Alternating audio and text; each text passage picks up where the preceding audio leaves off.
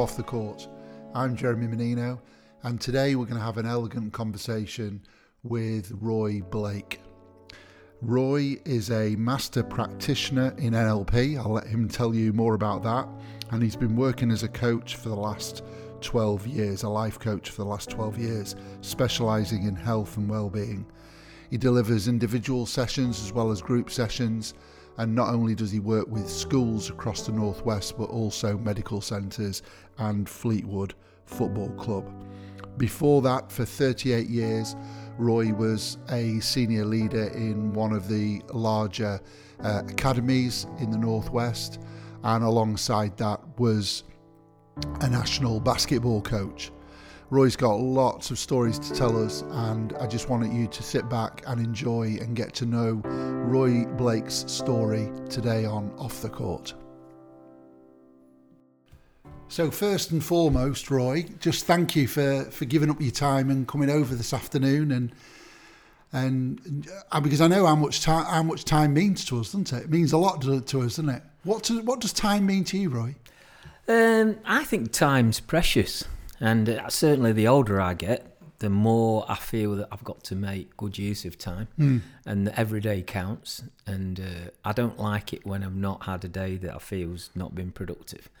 So time's really important, and as I say, the older you get, the less time you seem to have to do the things that you want to do. Well, you, you've brought up the elephant in the room, and the elephant in the room is age. And so you mentioned, you know, as you get older. So would you care to elaborate on what's your tender age at the moment? Well, I'm 73 now. So I I'm still- 73 I'm in still working. September. Still working, yeah. Still work uh, four days a week. I work in five schools and I work for two medical companies. Uh, I work for a football club and I do private work as well. So we've ne- known each other a long, long time, haven't we? And We I have. think I, I just want to share this little anecdote with you because the very, very first time I met you, Yeah. I don't know if you remember the first time because sometimes we have different views of when the first time is, right? Yeah, yeah. Different kind of perceptions of, of when that might be. So this was the first time I came into contact with Roy Blake. So I was in the second year, so that for that's year eight, and it was a, a basketball game, and it was at Collegiate Gym, which now no longer exists. It one of the one of the old fashioned. You could smell the the wood floor as you walked in, and it was Collegiate against Hodgson, uh, second year game, and um, at, as the final whistle blew, the score was four two. that was, I think, one of my earliest basketball memories, um, and my earliest memory of the the collegiate Hodgson rival uh, rivalry. What what was your first memory of our, uh, you know, kind of our first encounter? Well, when, Uh, well, I do remember you playing uh, basketball, and then I remember uh, a big time in your life. I think you were deciding what to do when you'd left school and you weren't sure. Uh, but I knew, and I wanted you to uh, continue um, with your education because I felt you got a lot of talent. So I knew you'd continue with basketball, but I'm pleased to say that you did take the, the route of following education and studying and going on to be the successful person that you have today. well, thanks very much.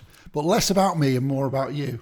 so, um, we've we've kind of shared. I mean, off the court is is a brand new podcast, as you know, Roy, and and I'm I'm really delighted that you've you've kind of agreed to be one of my first um, victims, if you like. Um, but I'm hoping that we can really get to know a little bit about who Roy is and, and where you've come from. Uh, the idea is that everyone has their own story, and this is your opportunity maybe to tell your story through through the medium of a few questions. So I want to I want to kick off by asking what what was one of your first memories? Memories are a bit of a strange thing, isn't it? Because I I think I've got a really poor memory. Um, and I don't actually remember. I, I say this quite often. I don't actually remember many things about my childhood. But then when I get talking about it, things pop back in my mind, and I, I begin to associate more with it. What What about your first memory? Well, like you, Jeremy, I, I do uh, have a poor memory. I've, I've always struggled to remember what's gone on. But in answer to that question, I think my first memory, vivid memory, is playing sports, different sports, football, um, cricket, in primary school. Oh right, okay. And, and where, where was from- that? I went to a primary school called Jesse Boot, named after the famous Boots the chemist, Oh right, uh, in in Nottingham. in Nottingham. And uh, there were many good sports people, and they encouraged sport. And uh, it's something I, I really enjoyed, and I, I remember. And when I go back past the school, I can have happy memories about. I used to be in the playground or playing on the cricket field or football field. So they, they were they were fond memories. Um, can't remember too much about actually when I was really young growing up. Um, remember probably where my first house was. Remember probably um, my dad, uh, who was West Indian, taking me to to into Sherwood Forest, and I played a game of cricket there. I remember, but a lot of the childhood was around sport. So you, you mentioned your dad there. Was he was he one of the kind of major influences on your life? I wouldn't say it was a major influence because uh, when I was 10 years old, he left and mum, my mother brought me up. Uh, he went to New York to join his sister who'd, who'd travelled there from, from the Caribbean. Okay. And I'd, I'd never, I didn't see him after that. So um, it was, it was something of a disappointment really that there wasn't a father figure in my life. Well, there was until I was 10. But then afterwards, it was my mother that was mother and father, if you like. and She did a pretty good job. Yeah, Hmm. fantastic. So so talk to me a little bit about maybe going to your secondary secondary phase. So you mentioned your first memories being in primary and Hmm. So cricket and various other sports being Hmm. played at primary. So what about secondary? What give paint a picture around you know what Roy was like at school. Um, so, school wise, I was probably of average ability. I, I went to a, a, what they call a bilateral school, which is a concept they had then. And it was a school, a secondary school, but it had a grammar stream in it. Okay. So people who Still just missed Nottingham? out, yeah, people had just missed out on the eleven plus that didn't go went went to the school that I went to called Greenwood, and I was in the the top stream. I was never really academic. I don't think I was pushed academically. They were more worried about what I was going to do at sport and how well I was going to do representing different teams. Um, it was only when I went on to sixth form that I really started to study and take an interest in academic matters. Um, yeah, so had a happy um, secondary experience. Had a lot of friends. Uh, was made head boy, so that was something I was Wow. very very proud of. Yeah, absolutely. Um, yeah, so fond, fond memories. yeah. Mm. And that was all in Nottingham. That was in Nottingham. And yeah. sixth form. Sixth form, I moved out of Nottingham to a place called West Bridgford, where I went to Rushcliffe, uh, which was a, a grammar school, and where I studied A levels and did more sport. and did more sport. Do you remember the moment you decided I'm going to go and be a teacher? Yes, uh, in my village, I lived in a village called Ruddington, which was outside of Nottingham. My mum and I moved to a, a small cottage there. I had a friend called Robert Morell, and we used to play in the same football team. And he used to say to me, "What do you fancy doing when you leave school?" And I said, "I wouldn't mind doing what you're doing." And he said, "Really?" He said, um, "You know, I'm at a college called Alsager, and I'm training to be a PE teacher." I said, "I'd love to do that." He said, "Well, why don't you apply?" I said, "I will do." So I applied, and fortunately, I got a place. Um, so that that was it. Really, it was following in the footsteps of Robert, who unfortunately, um, when we were at college, last year of college, he, he, he died. He, you know, he had cancer and he I'm died. sorry. But he was a, a major influence on me when I was young. Great friend, and I followed him to college. What was it about Robert then that that, that you know what what sort of characteristics or what was it about him that you well, remember I, that I liked him as a as a person. He was a really good friend. He was a very very talented uh, footballer. He just missed out on on being a, a, a pro with Nottingham Forest, and he was kind of like somebody to look up to, an inspiration really. And um, I, I liked him, and I liked what he did. So I kind of like followed in his footsteps really. It's amazing how how we make decisions that impact the rest of our life in what seems like when you look back what seems like split second kind of decisions that, mm. that have a such a long lasting impact i mean Yeah. You taught for how many years? Uh, 38. 38 years Yeah. of teaching. Yeah. And, and what's characterised as mm. an incredible career, certainly mm. locally. And the, It, it might not have happened that way though. Uh, when I was 16, because we didn't have that much money and I was with my mother, I applied for a job in a steel mill and I was accepted. And I came home and I told my mum, "Look, I'm really pleased. I've got a job." She said, "No, I, I'd, I think you need to, to go on. Your grandma's left some money, and that's for your education." And I, I said, Well, can we manage? And she said, Yeah, you must go on. So she said, This is what your grandma would have wished for. So I'm fortunate in that I did go on. Um, but that was a, that was a turning point, really. Would you say that's one of the the? I mean, that that was my next question really about when you know when would you say your life really began? Would you say that was a beginning? Uh, I'd say it began, yeah, probably when I decided to, to, to become a teacher and went to, to to train as a teacher. That was that was a start of, the, of a journey that was you know really important for the rest of my life, really. And the, what was the attraction in in going into teaching? That can you remember? Was it was it something about the sport which you know clearly was massive in your life at the time, or was it Um, something else?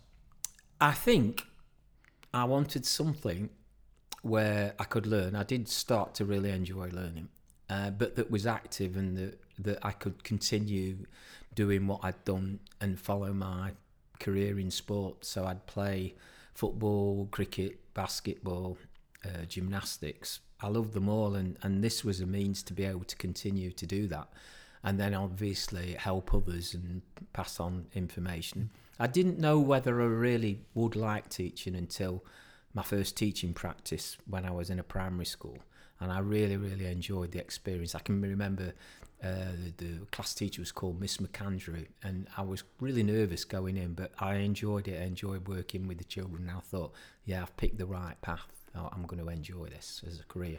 And then um, went on and had experiences um, while training in um, a grammar school, a big comprehensive in Ellesmere Port, and a special school.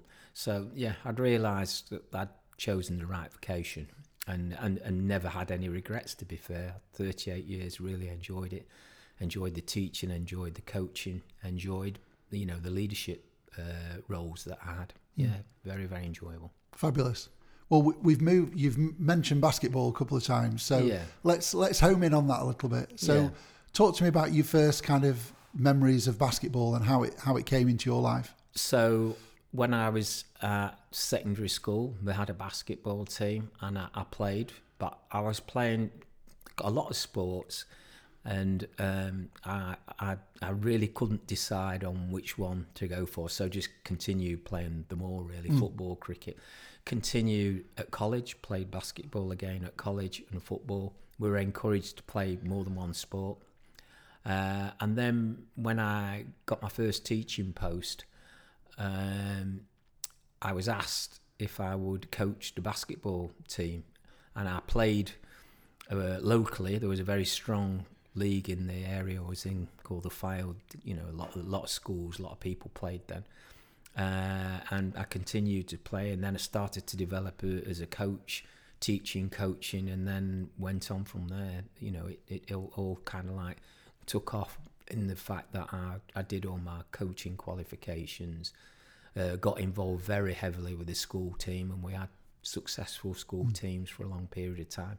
And then took the town team, and then got involved where I was teaching, and then travelling to coach in the evening. So I was places like Stockport and Warrington, and then ended up obviously assistant coach at Manchester United.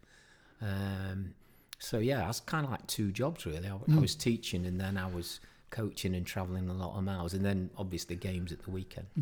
Well, if I if I go back to the early '80s when you know I started off sharing my little anecdote about when we first met, I guess that would have been right then, wouldn't it? Yeah, That that's when all that was going on. it was. Um, yeah. So here's Roy Blake. You know, Mr. Blake turns up with his his second year squad from Hodgson after school, after doing a full day's teaching, and then in the evening you're off somewhere coaching or playing, uh, and and that's how your basketball developed. Who, who was your Who who was your basketball influence then at that time? There were many influences, but I'd say the, the, the biggest one was I was assistant coach. I used to travel to Stockport and um, I, I, I worked with uh, Bill Beswick. Bill Beswick. Yeah, He no, was England coach, if I remember rightly. Yeah, he was point. England GB, Yeah. and now followed on in his career and has become quite a famous sports psychologist. Right. Um, yeah, so he he worked a lot with Steve McClaren, who's now assistant manager at uh, assistant coach at Manchester United. United, yeah. So he was a bit real inf- influence, and he was a college lecturer at a, a college called Padgate, and he was the one that drove me to go on and do the qualifications and eventually become, you know, a senior coach. And then after that, um, I, I I met, you know, the famous Joe Whelton, uh, and and worked with him for about four years, and learnt so much. And that was a, pleasurable time. 1985, uh, we won the national championships. Uh, played at Wembley in front of maybe like 12,000 people. So was And that, that was with Manchester at that time? That was Manchester. Manchester, yeah. Yeah, Was that yeah. before they went as Manchester United? No, that was Manchester. Oh, that was Manchester yeah. United. Before Bill Be- Bill Beswick had Warrington, and Warrington then Warrington, Vikings. yeah, was taken over by Manchester United. Manchester United then employed Joe Whelton, and then we went on to to be champions in 1985. Um, famous games with you know Colin Irish, who um, I think I scored about 35 points and had about 20 rebounds in the final. Really exciting times, and probably yeah, I'd say probably the highlight of the basketball career really. So talk to me about what was so special about Joe Whelton. Because I know you've Joe talked about him before as Joe Whelton was an inspirational person to meet. Um, very calm, um, very knowledgeable. He played uh, point guard at University of Connecticut, so he played a really high standard of basketball. Um, just the way he was able to assess people, the way he was able to assess a game, make the right sort of changes, but above all, um, that calmness, that assured sort of yeah we can do this. And when when you're in difficult situations everybody looked to him took notice listened to what he was saying. Um, he took he took a lot of time to get to know the players and he recruited very well. He need, he knew which players would fit and what he was looking for. And then he went on to have uh, after that and he left he went on to have a very successful career coaching all, all around Europe. Yeah. So you mentioned their relationships and him investing in relationships.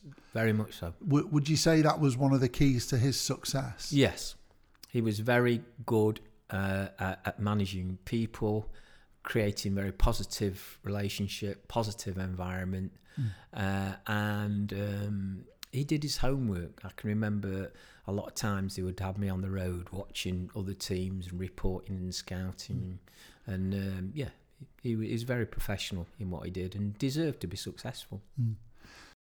Talk to us about what your experience would have been like as an assistant coach with Joe in those days, you know, with Colin Irish. Was it Will Brown was in the team? Yeah, Ed Um, Boner, Ed Boner, Jeff Jones, Jeff Jones. Yeah, Talk to uh, us about what that Dave- experience was like Lloyd. for you. Full day at school, Uh, on the road. Yeah. So I would um, be at school with the teams probably till about half five, six, get in my car, travel to Manchester, which was always about an, at least an hour, and then meet um, with uh, Joe, discuss what we're going to do, discuss opposition, discuss any any basketball matters, and then we'd be on the floor from about half seven till nine, and then after that I'd travel back and probably be home ten, half ten. Then a bit to bed and then back to work the Back next to day. So it was pretty full on days. But going back to your original question, the role of an assistant was um, I had to be the ears and eyes for Joe around the team, letting him know how people were feeling, about relationships, a lot about the opposition. So I'd have to do full scouting report and report back uh, before the games, watch videos of the opposition, watch videos of our own team, and then reflect on my, my thoughts to him. Uh, and then some of the in the session in the sessions, Joe would lead up a lot of the sessions, but then he may ask me to work individually with a player, or maybe run some patterns or whatever. So I was involved on the floor, but I was involved a lot off the floor as well. What would you say, kind of, you took from that in terms of into your own coaching later on?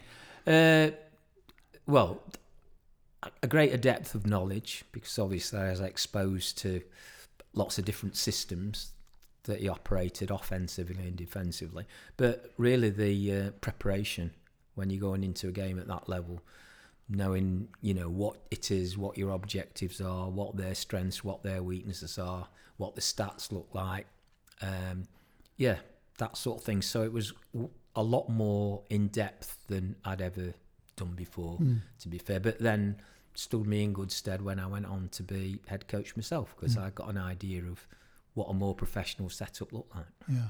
So talk to me about that. What that looked like then, head coach. Where was your first head coach position then? My first head coach was I was offered a position at Bolton, um, so I, I, went to, to to over to Bolton, um, and coached there for probably about one or two seasons, uh, and I had um, John Stainton, who's a good friend. He was my assistant there, and then from there we went over to Bury, and I coached in Bury in the in the in the in the National League. So yeah, a um, lot more responsibility I think when you head coach because the book yeah. stops with you. Yeah. Um, exciting um, you know, we played in Division One, played against many of the teams that I'd worked for, coached against Joe Whelton mm. for Manchester. What was United. that like? I was excited because uh, I think I think it was a two point game. I think they they won United on the buzzer, but it was great to be able to go back, coach against the guy compete. who taught you everything, and compete. Yeah. yeah. And I remember we we at that time then had a player called Terry Crosby. Yeah. Who was probably one of the best players that I ever uh, worked with, and he he was phenomenal. Could could do it all, and he had a great game that night. Unfortunately, we just lost by two, but it was a great game, mm. and uh, it was good to uh, to go and coach against Joe. Yeah. Well, it, it seems like um, I, the question I've got for you is how's basketball shaped your life? Because we, you know, when a lot of people listening to this will know you through basketball. Mm uh, particularly since it's off the court. And, yeah. you know, your association with basketball in, in the Northwest is yeah. is massive, and you, you've given us a few stories of that. And then, of course, your association with things like NBC and yeah. the kids you've coached. Well, but just talk on a more general note, just for a minute. Just uh, how's it shaped your life? Do you think? Uh, that's a good a good question. What what has it given me? Well, I've always had a a, a love of sport, so it, it, didn't give me a love of sport, but I think it's given me some discipline. Right. Uh, in order of knowing, in order to be successful at anything, you have to prepare, you have to work, you have to understand about the systems. It's given me an insight into working with people, seeing people mm. um, being relaxed, seeing people under pressure, seeing people when they're at the happiest and when they're at the you know saddest. Mm. Um, yeah, so it's a great sort of education in life, really, um, but just through through the media of sport. Mm. Um, yeah, it's it's it has it has taught me a lot, really, um, and what else? Great people. I've met lots and lots of fantastic people. I mean, you mentioned before about uh, NBC. I can remember being in a gym uh, with my team from Blackpool, and we played against uh, Fred Crowell's team, a touring team. Yeah. Um, and uh, that was an inspirational moment when I met him, and it was obviously something special, and mm. I got involved, and then I, we you were involved, mm. and we, we went over to the Isle of Man. Yeah. Um, meeting people like that along the journey and inspiring, you know, people inspiring you and mm. you learning from them that that was that was great. And then obviously was involved with NBC, you know, ever since then. Yeah, like you have. So yeah, that's that's been interesting. So let's go let's go back to to the um, I think it was the early nineties. I, I, I I racked my brains for this one. I fancy it being either 91 or 92, but it, it could have been 93. So we'll just say early 90s. Yeah, yeah. So Fred turns up with his, his tour team. This is Hodgson Sports Hall. I think it no, was, no, it's Thornton. it was Thornton. Okay, so there you go. So yeah. my memory there, you're, you got a better memory than me. Yeah. Thornton. So talk to us about what how special that was because clearly that had an impact on us both. But what was it about meeting Fred for the first time and that that, that kind of opened that relationship? In 1984, um, um, I'd met my wife Jane, and um, she took me to a church, and I I became a Christian, and that was a, a big turning point in my life to you know so accept uh, God into my life, uh, and it, it almost seemed as though it was a you know it was a, a coming together of, of, of what I you know what I was learning on my journey in life and then meeting Fred. It seemed as though that's that was meant to be and um, he inspired me and he was a person that um, I was able to link you know uh, my faith and also sport and there's not been that many people I'd been able to do that with so that was No. a huge moment.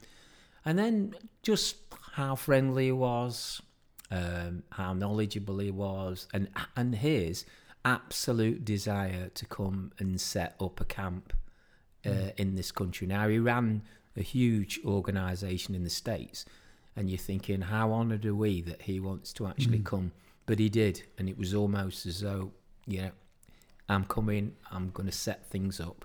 Uh, and, uh, uh, you know, and, and he did that. We went over to the Isle of Man and we had a lovely venue there. And then ever, ever since that, you know, you know all about the rest. It's continued to thrive.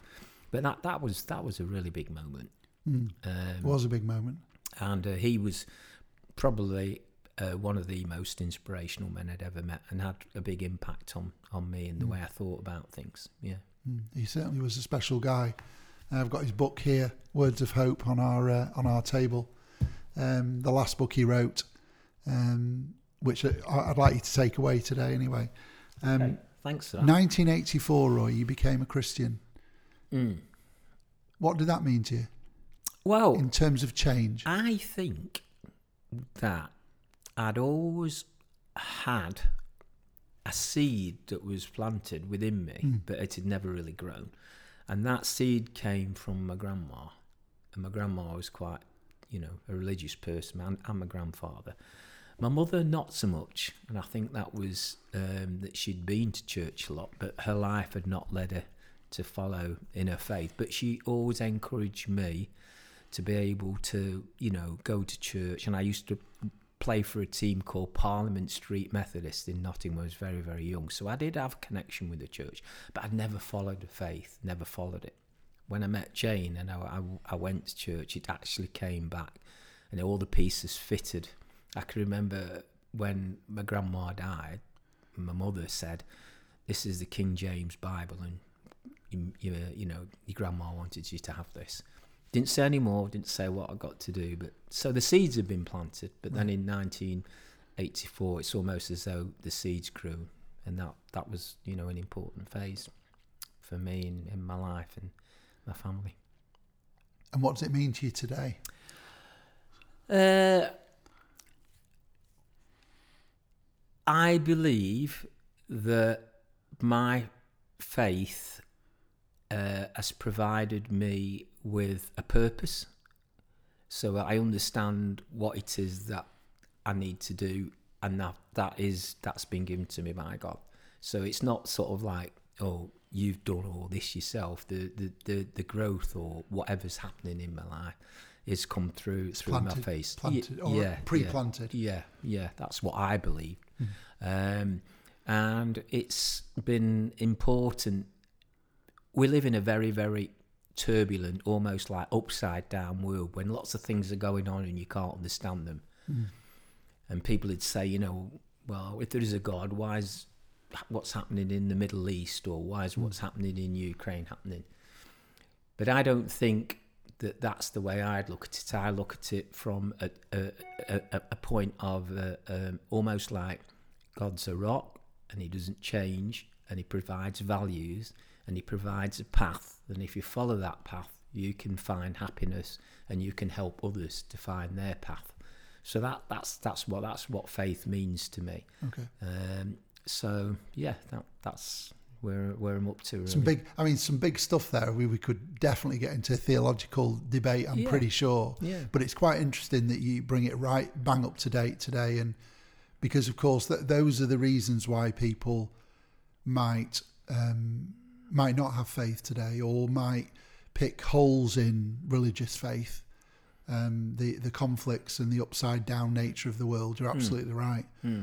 But for you, you're almost you're almost saying we've got we've got some responsibility as human beings. You know, God's the rock. God's the the the the the thing that's unchanging. Hmm.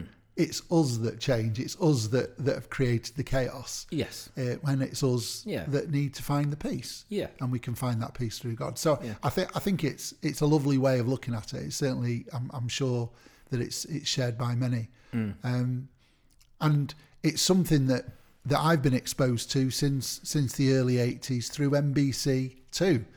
You know, because it's a it's a funny it's a funny way people come to either faith or understanding religion or having exposure to spirituality, isn't it? And not many would say, well, it, that's come through basketball.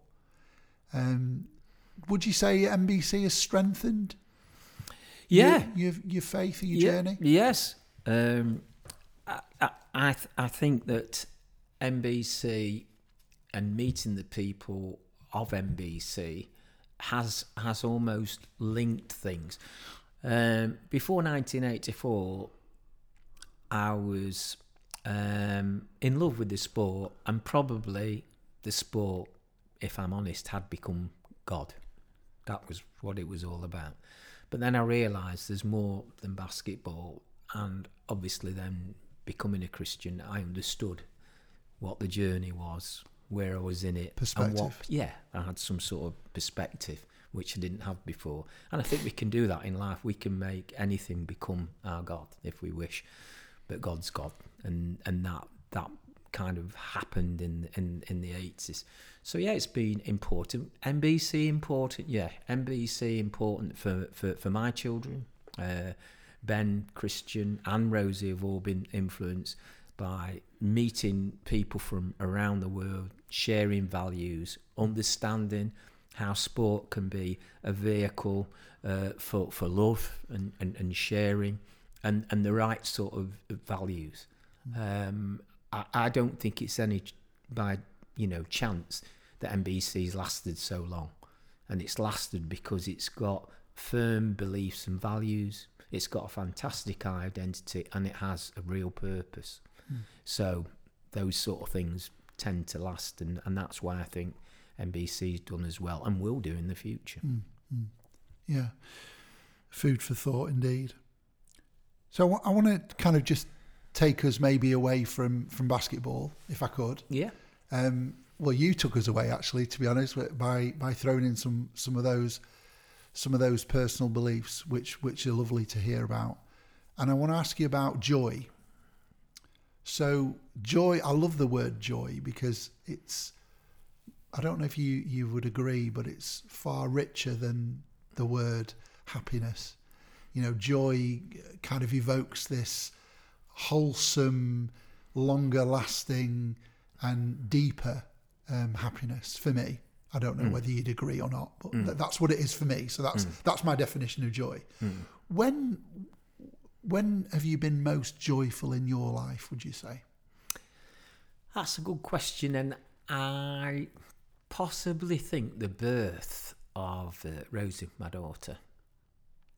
Um, it was a time uh, for me of um, well, let's put it this way: it wasn't an easy birth, and I was at the birth, so there was um, a lot of prayer and a lot of relief and a lot of joy that eventually that she was she was okay Yeah. and it was one of these fantastic moments and uh, that seems to you know that what you were talking about before that great feeling. Yeah. That feeling of, of happiness that was there then. Um, so that was a special moment, Mm. yeah, for me. Well, kids uh, uh, definitely bring out the joy in us, don't they? Yeah, Yeah. yeah. So tell us a little bit about Rosie's journey then, because I mean, I know I've been part of Rosie's journey, only a tiny part. Yeah. Uh, taught her for, for a little while Mm. um, when when she came through Baines. Mm. Um, I mean, you, you, you, your face lights up when you talk about Rosie. I don't know if you realise that, but you do. uh, and I know how incredibly proud you are of her. And Mm. she's uh, recently married. Is that right? Yeah, yeah. Um, Rosie um, grew up, and I always remember my two sons went to my school to Hodgson, and Rosie said that she didn't want to go. um, and I said, "Why?" She said, "Well, I don't want to be at the same school that you're at." Which Good- I, I, good I get. decision, or I get. Yeah, no, I did. I did get it. Okay. But uh, then, then she went to to Baines, the you know local local school. Rosie has always had to work hard to achieve anything in life. So academically, she wasn't naturally gifted, but she's worked at it. And I think that's probably the most, you know, and we were talking, Jane and my wife, the other day about her. That's the thing that gives us most pride. She's quite resilient, quite hardworking, doesn't give up, hasn't found things easy, but eventually got there. So I'm proud to say now that last uh, summer she did get married to to uh, to Alex, and that was a lovely occasion. Um, she now follows her passion. She loves animals, and she's um, a lecturer at Myerscough College, just qualified. So um, yeah, Wonderful. she's she's she's done well, Rosie, and as I say, uh, great for me to see um, that she's shown patience because it's not always easy to achieve what you want to, and it does take time. And that, I think that's one of the things I'd, I'd learned from what she's done. You know, eventually, if you work hard and you're patient, you can get to be where you want to be.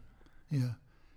And I think it's, I don't know whether you'd agree, but I think it's harder for us at work in education that that we, we conform to this journey where kids are supposed to hit certain um, points in their, you know, certain things they're, they're, they're supposed to achieve at certain ages with their GCSEs or Key Stage 2 or A levels, etc., go off to uni, all at a certain point in their life. But not all kids are the same. I totally agree with that. Um, we're all on a journey, but uh, we go at different paces. And I don't think it's necessarily that you do have to hit certain marks at certain times. The important thing is that you know where you want to go and you work towards it. It may take you a short time, it may take you a longer time. That doesn't matter. But that you keep going and you keep mo- uh, keep moving, and that you know you you have a open mind and you do feel that things can be uh, achieved. I think one of the greatest things I was thinking this the other day. You know what what's the thing that's that's really really important that that, that you've learned maybe from your faith or maybe from friends, maybe from somebody like you. But I think one of a great great word. And I, I remember hearing a, a sermon about it a good while ago. Is patience. Hmm. I think in, in the modern world, often we don't show enough patience. We want things in our time. We want them now. We want them in certain orders, Yeah. and it doesn't always work that way. No. You know, if you're going to achieve something, it might take longer longer period of time. Mm. You might have to come at it from different areas, but patience, I think, is really really important. Mm. I think it's a good one to reflect on, isn't it? Because I'm not sure the pace of modern day life, the increased number of expectations that are put on us at work, for example, uh, f- for the increased expectations from our family members, etc., they don't necessarily lend themselves to being patient. No, They lend themselves to making quick fire decisions, getting the Yeah. job done, yeah, moving on. yeah, Um, but actually, sometimes you just got to recognise that you've got to slow down, be patient, and Mm. things will come at their own pace. Um, and it's it's quite a, a lovely thing just to reflect on, isn't it? yeah. It is. Um, since uh, I've done latterly for the last twelve years, I've been involved in life coaching, and I've um, studied uh, neuro linguistic programming, and uh, use it quite heavily in the work that I do now. but one of the interesting things is the uh, impact that neuroscience has had upon the way that we behave. And mm. I'm particularly interested in that concept of patience with regard to, to the way the brain works. And without going into too much detail, there are, there's a, um, two areas of the brain. Um, one's the limbic system, which controls all our all our emotions, and then uh, we've got the neocortex, which is the the calm brain, the one where we're logical and we're rational and we're able to think. Now, a lot of the time, I think that people are impatient or move at a, a time and can't see things because they're in their emotional brain. Mm-hmm. So as you get older, it's good that you can realise ways of be, calming yourself and being able to, to think. And when you're able to think, I think that is a, a time when you are more likely to be uh, patient and, and not wanting everything at the present time. Mm. More likely to make better decisions. A lot more likely. More to. likely to be empathic. More likely to be loving. More likely to be caring. Exactly. But it only comes from exactly. kind of coming out of the emotional well, side of the brain. And, the and you, you, know, as I say, going back to my work, a lot of my work is on uh, mental health, you know, positive thinking, mm. growth mindsets, and then on uh, emotional health. Mm. In other words, how do you manage your emotional brain? Mm. What do you do to be able to to give you that calm, that reflection? What sort of things you know can you do to be able to remain in in a, in a calm state mm. and not let the world and your emotions affect you? Mm. It's interesting. We've we've come back to patience and and feeling calm. And that's where we started with Joe Whelton. You know, uh, when I asked you about, you know, what was Joe's greatest strength, you said being mm. calm. You know, mm. it's interesting that, that mm. that's that's something that you're drawn to almost mm. potentially. Mm. Um, I can give you an example of that if you like. Yeah, please do. Well, when I when I'd um, studied, obviously as you do, if you want to be a coach, you'd studied lots of coaches, and I used to study a lot of American coaches and sort of in the locker room, that type of thing. Mm. And there was always a lot of emotion, you know, language, swearing, cursing, all that. And when I when I was listening to him, that didn't happen. It was more about his body language and being calm and very clear about what it is that each person what each person was supposed to be doing and then the, you know the players had come in whether they're down up you know sort of in this emotional state that we've been talking yeah. about. And within a minute or so it, it, got everybody calm and listening and ready to go. That was something new. I hadn't not seen that before. That was nlp before nlp yeah yeah. And uh, that was kind of like opposite to the way i used to be. I used to be a bit of a bawler and shouter and hmm.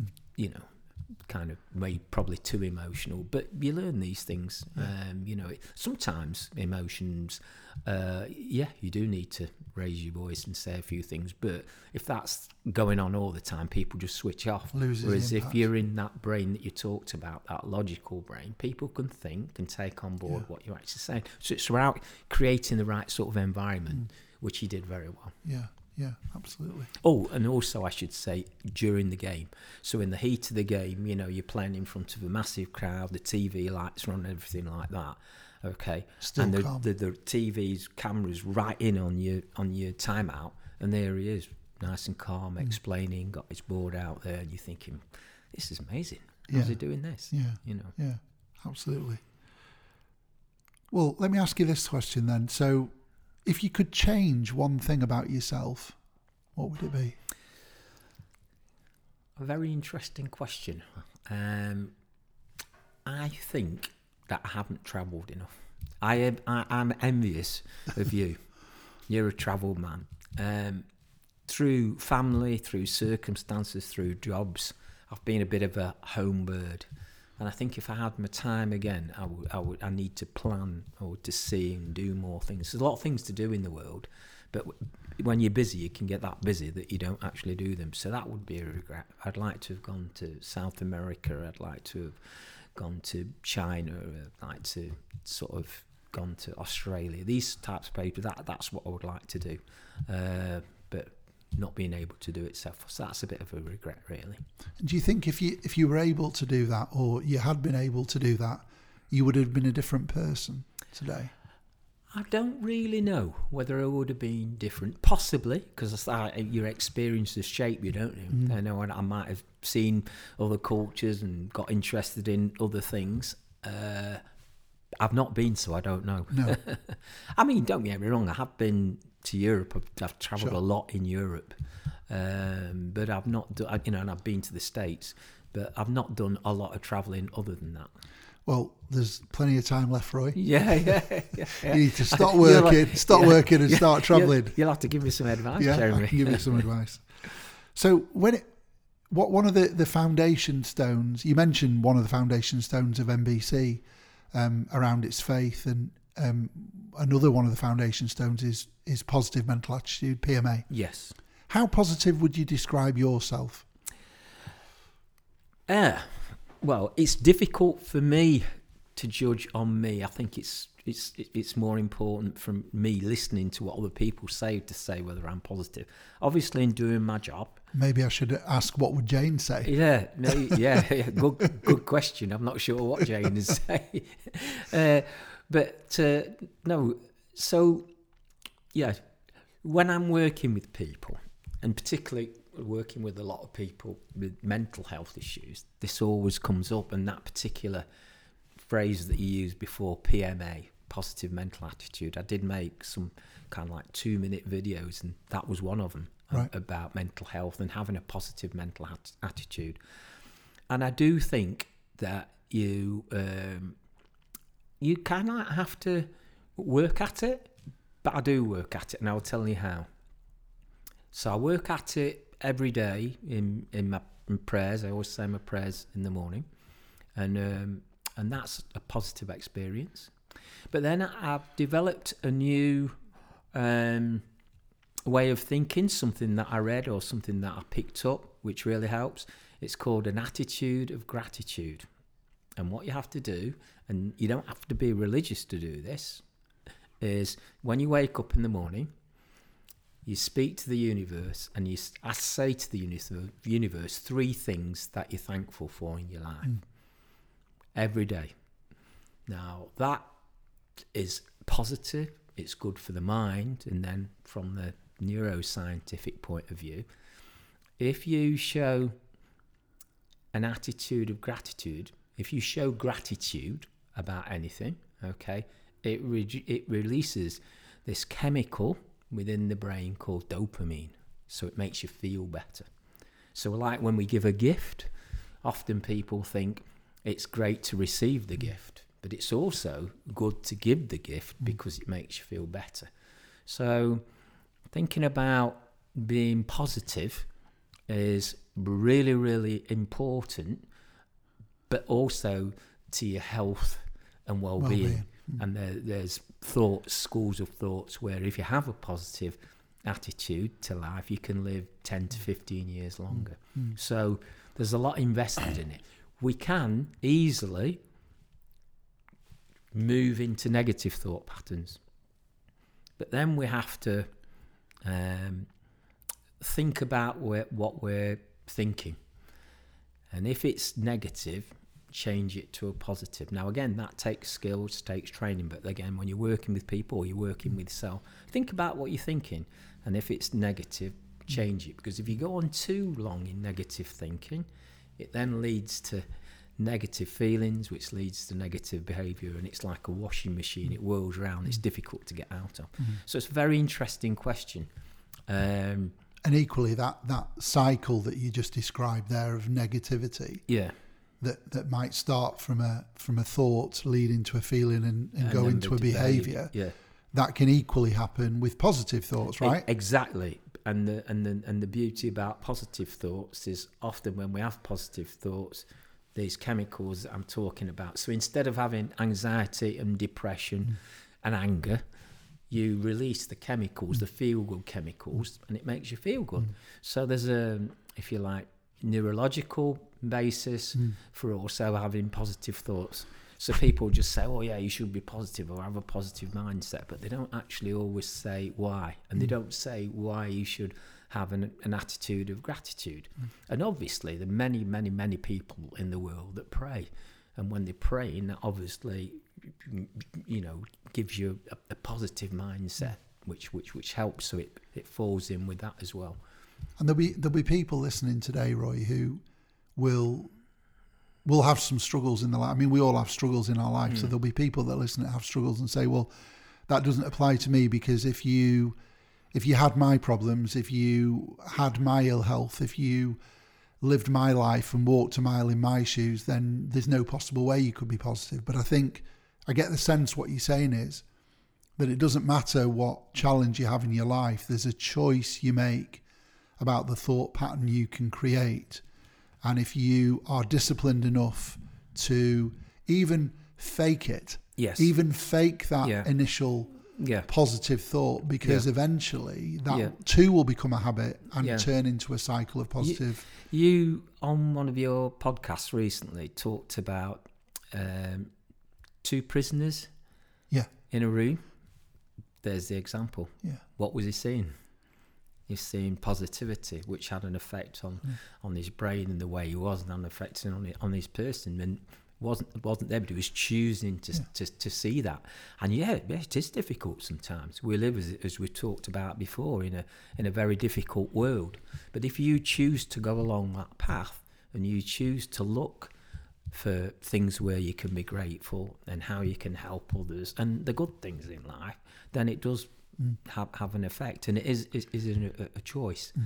Now we're all faced with difficulties at some stage, yeah.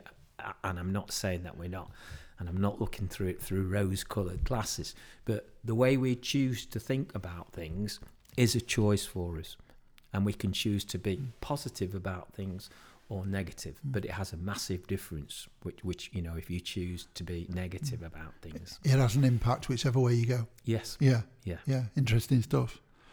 Okay, well, I've got another question for you, and I love this question. And w- when I was kind of putting this question down, I was I was thinking about you in the sense that uh, how many years I've known you, and what a long list I would have for you on this one. So it's what gift or characteristic that you believe you have would you love your children to have in their life journey? So identify something you believe is one of your gifts or characteristics of strength. Which one would you love to be able to kind of pass on to your children, to your boys and Rosie? Well, I think we've touched on it in our discussion today. I, I think patience to be able to, um, yeah, have plans, know where you want to go, know what you want to do, but patiently see it through. And I think if they did that, I, I, I would be happy. Um, yeah, I think that's it. They say, don't they? Patience is a virtue. Um, and it goes on to say, I'm not sure how it is, but it's seldom found, you know, by in a lot of people. But I think if you can work at it and you can think and you can be sort of disciplined, yeah, that's that's the one I think would be important. Okay. And I hope I've, I'm not always patient, but I hope I've learnt to be more patient than I than I was as a younger person. I mean, bit of a disclaimer here. None of us are perfect, are we? So None. sometimes No. when we talk about things like we've just been talking about, and you, you've just mentioned their characteristic patient, you know, some people's experience of you might be, oh, I, I can remember a time when Roy wasn't Oh, patient. I'm But sure yeah, everybody yeah, can. exactly. But I'm working towards it. It's Exactly. it's work in progress. Yeah, yeah, Yeah. work in progress. I like that. Yeah. What what makes you cry, or what makes you sad, Roy? Um, that's a good good question. Um, in my job, I'm challenged with working with a lot of people who've got mental health issues, emotional issues. Um, and I think what makes me really sad is when I hear a young person that um, is self harming or thinking about taking their own life. That really makes me sad because these people are, are, are young um, and they do have potential. There are things going on in their life that are good, but for whatever reason, they're not, not seeing that. And um, yeah, that, that makes me really sad. So I work hard to turn things around and help them and guide them and make sure that they do see the good things in their life and they are able to celebrate some of the good things. I think one of the problems uh, with certainly some of the students that I, I see, uh, you know, in Blackpool is that they haven't received that attitude of gratitude that we've talked about. They've not received that love. They've mm. not received the patience, the calm, all the characteristics mm. that we would mm. would see, say, like in NBC. They haven't. So they become worthless, and then they think their life's worthless. Well, in actual fact, it's not. It's just the way that it's been looked at. So when you actually show them a bit of time, show them a bit of love, show them a bit of kindness, it kind of like switches a, a bulb on, and it's what they've been looking for. Mm. We have, a, as you'll know, because you've studied NLP, a concept in uh, in NLP called referencing. Mm. That's where you um, are able to tell somebody something that's positive which we've talked about before about making them makes you feel good when somebody yeah. says something positive to you. Yeah, right. Um, and basically, in order for a human being to survive and exist on the level of you know want and being being cared for and love, you should receive about six positive references to every one negative reference. A lot of these people I, I talk to when they're when they're thinking about doing these horrible things is I don't think they're receiving any positive references from the friends, so-called friends, from the family, from the teachers, which is a shame because mm. there's none of them that haven't got things that are good. It's no. just that they haven't been seen and been recognised. Mm. So that that makes me sad. Mm. That that that makes me sad. But I do not think about being sad. I think, right, what can we do to, to help them and how can we turn this around? And it all starts with what we're talking about before about the way they're thinking, about appreciating themselves, about being able to manage how they feel about things in a better way, and then have a look at the behaviour and manage the behaviour and see if we can change any of those things. Once we start changing a few, then life takes on a different meaning for them. It feels like a really weighty responsibility. Mm. You know, the, mm. when I asked you what makes you sad, you know, talking about working with young people who are expressing suicidal ideation mm. and you're working with them, mm. it feels really weighty. It feels. Mm. But you know, you know, before when when you're saying about your faith and your purpose yeah. and what you do, um, things in my life I've not always understood why, but I think my faith helps me understand why. Okay. Because I've been given some abilities, and sometimes I've not known why I've gone on a path.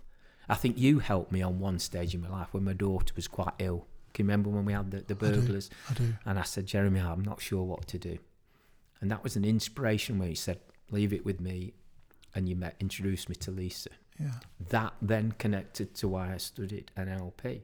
Then I studied NLP. That then led me to mm. deal with people like my daughter had been, yeah. who was suffering like my daughter did.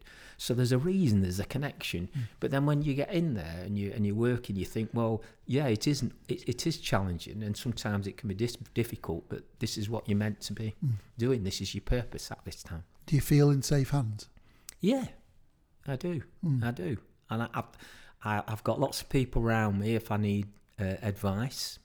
Uh, and as I say, the, the, the more experience you get, mm. um, uh, the more that you can help, or if you can't help, know where to get help, mm. understand the systems. And yeah, if you know, if I've just saved one person's life or helped to save one person's life, that's that's great. I'm not looking to be a savior or a saint or anything like no. that. I'm just looking to do what I can do for these people. But going back to your original question, yeah, it, it does make me sad mm. when when they actually mm. come and say that. And and quickly, I've got to start getting the positives mm. going and getting them feel a bit better about themselves. Well, I'm not I'm not sure how many people have thanked you for that work, Roy, but yeah, just a big thank you for for working with with those vulnerable kids and, and I know adults too in Blackpool over the last 12 years. I mean, you know, we've both worked in education, so I know firsthand what that's like and what mm. those kids' experience is like. Mm. Uh, and oftentimes, you're the one, actually, you're the only person in school or in the community that, that's giving them an ear mm. and giving them a sense of, of, of feeling listened to. Mm. Um, so, thank you for that. Because I think sometimes it's a thankless task. Well, I appreciate that, Yeah, Jeremy. yeah, Yeah, I'm, I I'm, appreciate. I'm sure you've done an, an incredible job, and you know you talked about seed planting. Uh, I'm pretty sure there'll be plenty of seeds planted. You might not see the results and the fruit of your labour, but Mm. certainly a lot of seeds planted. So, um, a couple of other things then, just before before we wrap up, if if I may. Yeah. Um, what frustrates you most about others, or or kind of a frustration in life? So, I mean, it, it needn't be something ultra deep, but is there something that gets you goat, something that frustrates you in the world, that winds you up? Uh, let me think. Yeah. I think one of the things that frustrates me is how judgmental Right. some people can be, making judgments about people, categorizing people. Um, like, how can I give you an example? Well, I will give you an example in that I get frustrated when people talk about Blackpool in a not too nice way. What do I mean? Well, yeah, Blackpool's got really nice areas. It's got really nice people. It's got challenging areas. It's got vulnerable people. But a lot of people that make these judgments, not from here, Not from Lebanon. um, it upsets me because I don't think they understand what's going on or where these people are coming from or what they're trying to achieve. Um, I work, work a lot, as you know, in schools, and some of the reputation some of the schools get is completely unjust. They're being judged, and people don't even understand what's happening. No, I don't like that. no. I think, you know, have a look, get in there, go and search, do what you actually can. But don't be judgmental. Rather than being judgmental, find out how you can support, what you can do to help. So that that's a bit of a frustration. Mm, I can Um. I think we all do it as humans. Of course we do. That's part of who we are to judge. But I think it's very dangerous to actually judge other people or groups or societies when you haven't got a real depth of, of knowledge and uh, and an an understanding about what's going on. I mean, you in your work, you understand what I'm talking about here because you deal with a lot of vulnerable people. Uh, and you hear things said about them and stuff like that. And and I know you've been a great advocate and, and friend of people who, who are having difficult times. Yeah, yeah. I know. I can. I completely empathise with you about about the Blackpool issue. I mean, Blackpool's had a kick in for a long, long time. Long time. um, and and other places too have you know they hit the press and then suddenly everybody has an opinion and judgments are made and then suddenly you know you, you'll you'll say you're from Blackpool or you say you're from a certain area and and people will make a judgment about you based on where you've come from so that that judgment isn't just about the place but it's about the people themselves before you've even got to know them and you know everyone has their story and that's not fair because you're not enabling people to give their account of themselves and what their journey's about. So I, I completely understand and agree with you. Massive frustration. So one of one of the big questions that um, I, I- suppose is spoken about on podcasts is around purpose. And I know you you've talked today about purpose, and you you've said that your purpose emanates from your faith quite clearly, and thanks for that. Um, so you you clearly know what your purpose is, but what advice would you give to people who are listening today who don't know what their purpose is? Because some say things like, "Well, how, how do you find it? You know, what what are you supposed to do? You- You're supposed to sit under a tree and you know wait wait for it to drop." Uh, there's a, a, a guru online who says purpose is a modern concept to give meaning to life. I don't know what you what your view is on that, but what what would you say to people who don't know how to find their purpose? I think a lot of people are in this position, but I always, because somebody's asked me this before, I always go to the top end of the neuro- neurological levels model, which I learned in NLP, and I think it kind of like throws some some life light on this question. Not sure where it totally answers it, but this is what I do. Start to understand, if you can, what you believe and value. Start with that. What what what is it that you believe and value? Yeah. Yeah. From that, attempt to work out your identity and where you fit into your beliefs and values. And I think from that, if you keep studying and keep working at it, you'll find out what your purpose is. Yeah? So, what do I believe? What's important to me? What do I value in life?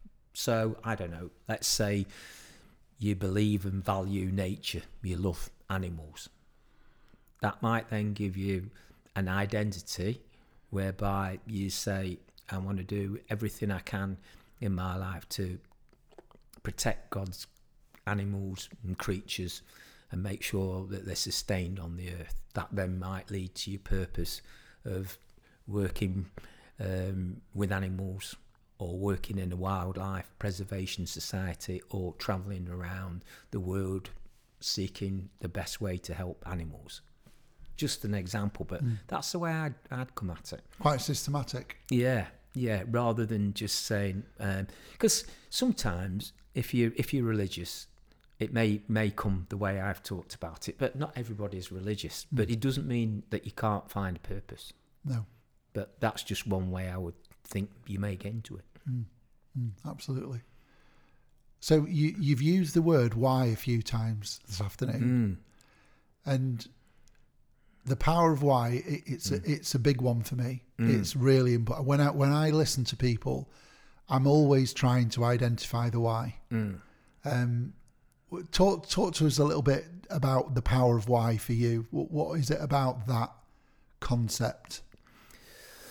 Ooh, again, I think you know doing my what was it? I think maybe master practitioner and NLP. That was a question that was asked: why, how, what, and what next. Yeah, and people have a preference, don't they? And and my preference is why and what next. So I always like to know why, why something's happening, and then what's happening next. I'm not too big on how and what. Um, good question, Simon Sinek. Sinek, yeah. yeah. Um, read about his power, power of powerful why. Power of why, yeah. Yeah. Great book. Um, I think if you are going to um, influence, change, move, it's very difficult to do that unless somebody understands why. Mm. Sometimes people start with how. So you might get a YouTube and it's how you change your drain or you know or it might say what and it might show you what equipment so they go straight in at that angle but the big question would be why do you need to change the pipe is it you that needs to do it? You know, so in other words, if you get a why for something, you can understand the reason, the logic, and that then leads to more motivation, shall we say, mm. which then leads to more sort of action. Mm. But I think it's it's important. I can just remember a story of a, a, a teacher in school and he used to say, I'm sick of these kids. They're always asking me why, why, why. and then another member of staff was just drinking his tea, said, Look, that's the best question they can ask you. and and and so I, you know, I, I, do believe that. And if if I'm explaining something in, in life coaching or in coaching or to anybody, I try to give them the why. I hope that answers your question. No, it I'm does. Sure. I, no, it does. I mean, you're preaching to the converted here, but I think sometimes we, we miss that because we go straight to the how or we go straight to the what. We want information and we want to know how to do it. But I, I you know, I just encourage people to to think about the why. And I, the way I like to look at it, and I've pinched this from from an old boss of mine. He said, when you ask the why, or when you deliver the why, what you're actually delivering is is a, a a, a method or a scaffold so that all the information that's going to follow can be attached to that scaffold. So it's like, I a like that. structure in the mind. So if you give the why, you're giving the structure in the mind. So hmm. all that information can hang on that structure. So imagine you don't give a structure, all the information just jumps, just falls to the bottom. Hmm. You know, some might stick up, but some, a lot of it will be buried. Hmm. And I, I always, uh, you know, I'm a very visual person because I like I like that. I like the notion of why. So I'm always asking why, and I, and, I, and I knew you would have a view on it. And um, yeah, no, th- thanks for sharing that. So we're gonna we're gonna start a tradition on off the court, Roy. So um, this is the the last question I've got for you, and the tradition that we're starting with today is um, all my guests are going to be asked to contribute one nugget, one final nugget. So a nugget is a small bit of wisdom that we can take with us in our toolkit of life. So if you could go back to the start, what single piece of life advice would you give yourself? Hmm. Yeah. Um,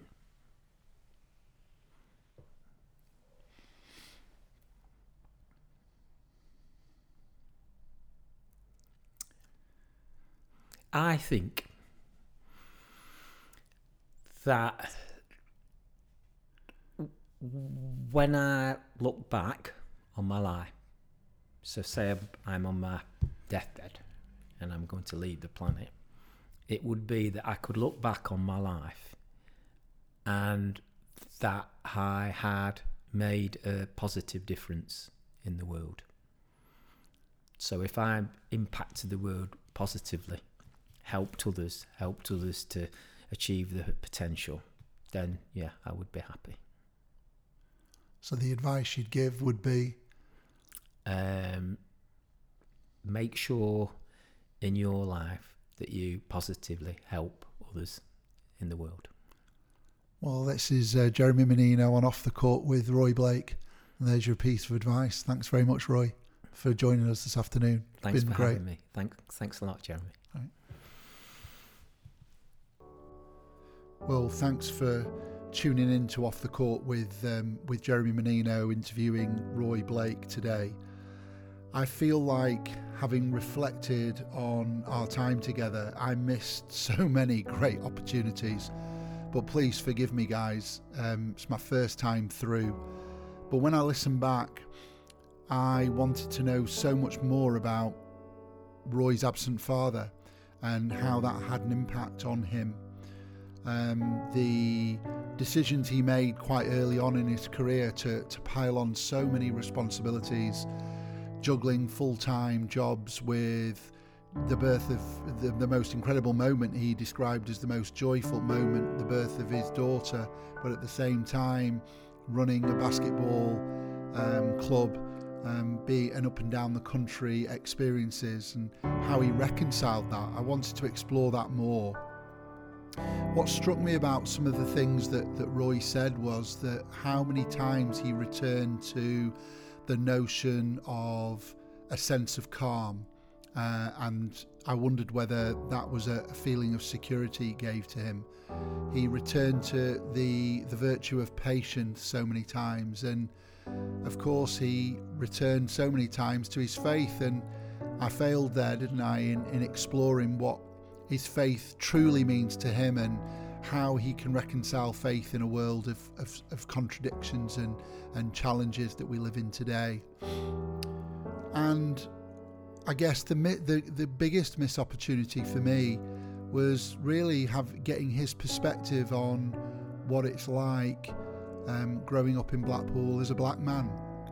Um, and some of the, the race issues he may or may not have experienced and just getting his view on on that. So those are my reflections. A bit of a a bit of a um, a moment of truth from me, and I thought I'd share that with you because as we go through this process of, of getting to know different people and and sharing their stories, I think it's it's right and proper for me to to share my my views as I do it. I mean, it was a wonderful time sharing it with Roy, um, and I'm sure there will be a part two. I hope you enjoyed it. I hope it's provided a little bit of discussion for you and your loved ones. And um, feel free to, to offer me feedback whenever you can. All right, tune in soon, and we'll see you very soon. Take care.